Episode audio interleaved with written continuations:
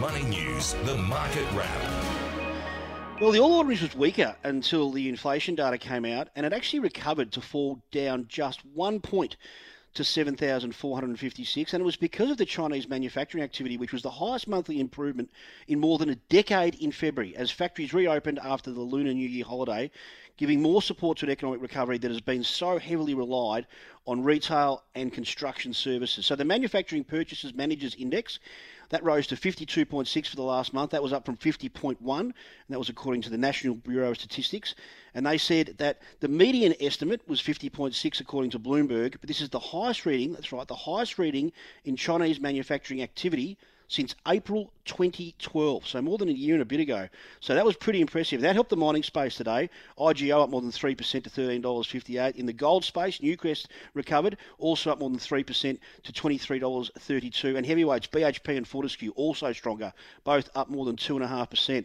Some of the reporting season has had a few mix. I'm going to talk about that in a minute with Carl, but Today, Link Administration down 5% at $2.16. No announcement there. Telix Pharmaceuticals down 3%. HMC Capital down 2.75%. And the Aussie dollar dropped to its lowest level in more than two months to 66.93 US cents after the GDP data missed. But then after the inflation data came out, it went back above 67 cents. But it is certainly well off its high as it was about 10 days ago at 70 cents, uh, in well, 70 US cents.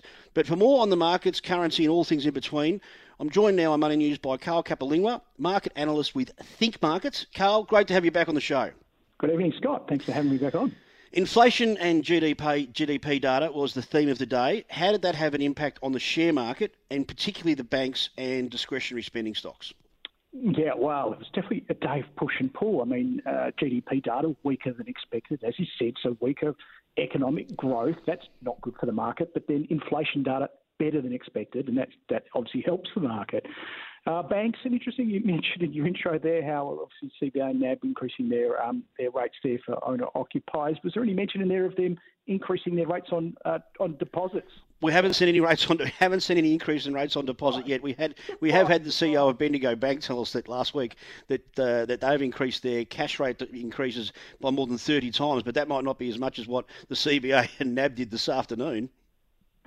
Yeah, look, I mean that's that's really the story, isn't it? So uh, look, they're, they're they're caught again between this idea that it is their bull market. They get to gouge us.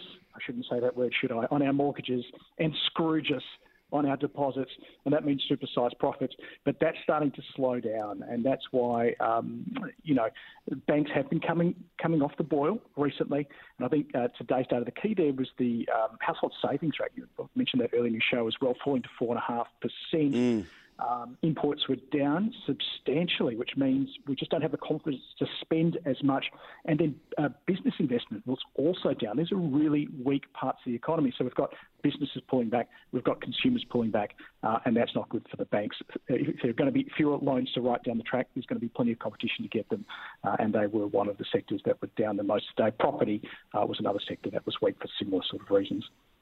China today offered probably the most complete picture of how their economy is actually going and shaping up since COVID. Uh, people have returned to work since the holiday. They enjoyed the new year. How has that affected mining stocks, and did that give our you know market a bit of a boost? And should we be more positive in that sector? Yeah, I think you can. I mean, it was it was a big pop today. So we saw you mentioned. Uh, I mean, they're all just numbers, of course. Fifty-two point six on the official uh, PMIs there in China. But what that means is, so 50 is that um, level between expansion and contraction. So when we're under 50, we've been under 50 for a while, that shows contraction in that sector. So we've moved back into expansion, and it was the biggest move we've seen, I want to say, on record, but then we're at the highest level in 10 years. So um, uh, those things would speak to something uh, something big going on there.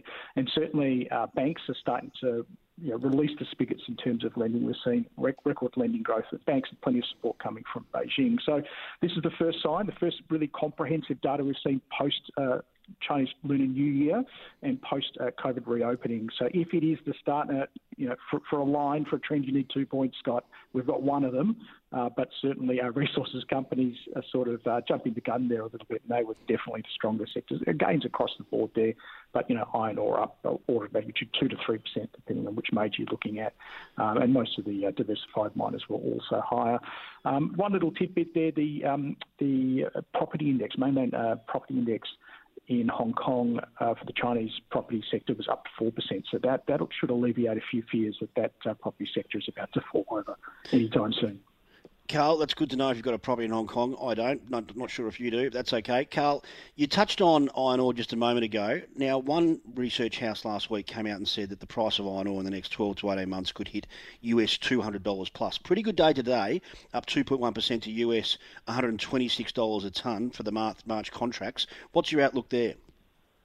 Look, I mean, it's possible. I doubt it. I, I very sceptical about that sort of number. If you look at sort of seasonal trends, so how iron ore prices tend to move, the best of it's behind us. So the best of the moves are behind us. So typically at the end of the year and the start of the year are very strong for iron ore prices, and the middle of the year is quite weak, uh, and then you, you, get a dip sort of around uh, August. So just the timing, I can't see that happening. I don't, I don't think it's going to come back a whole heap either, but it doesn't really matter because if we're above 100, uh, most brokers have expected 100. They've got 100 written down in their in their fancy spreadsheets. As long as we're above that, everything's hunky dory. It's 120, and all of our majors they're literally making 100 dollars US a ton, and that US dollar is worth a hell of a lot more now with our Aussie dollars at 66 cents. So um, I don't think they're too stressed about uh, the iron ore price at this stage, and uh, I, I can't see it going to 200, but I don't think it's going to go much lower either. I'm going to talk to you about the uh, best and the worst of reporting season in just a moment. But before we get there, it always does involve a real shake-up of CFOs and CEOs. We've seen Tyro CEO resign. We've today seen Downer CFO Michael Ferguson resign just two days after the stock plummeted more than 25% uh, as investors are demanding what's taking place in the group. If you're a shareholder of one of these companies that has had a major corporate shake-up from the top of the board, what should you be doing? Is it, is it a buy, hold, or is it a sell?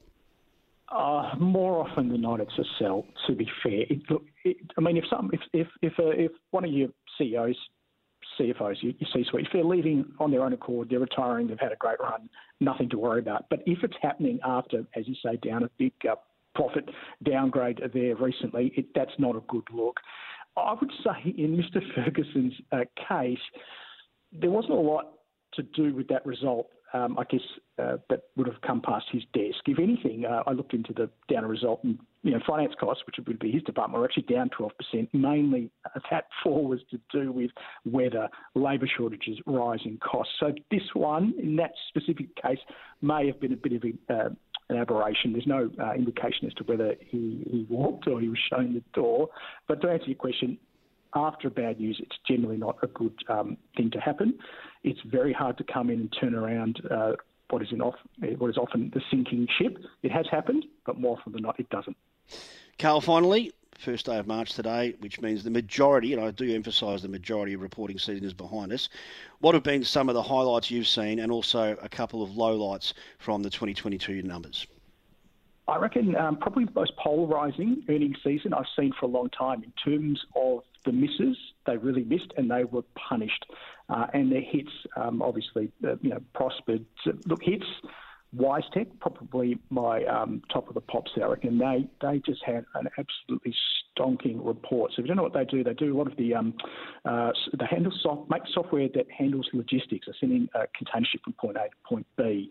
Obviously, with various global supply chain chaos, it has literally been their bull market and uh, huge margins. I mean, 86% margins, 90% recurring revenue. I know they're all um, gobbledygook, those words, but it just adds up to easy, easy money for them. Um, your stalwarts like Cochlear, CSL, really high quality results.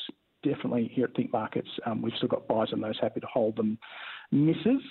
Harvey Norman, Domino's come to mind in a space where you know you're going from um, not wanting to pay another couple of bucks on your pizza to probably not wanting to buy another big screen TV. And I do think uh, we're not at the end of the troubles for companies um, in that space. We're probably closer to uh, the beginning. so watch out there for your consumer discretionaries in 2023. Carl Capolingua, market analyst at Think Markets. Thank you so much for joining me this evening on Money News. Absolute pleasure. Thanks, Scott. Bye.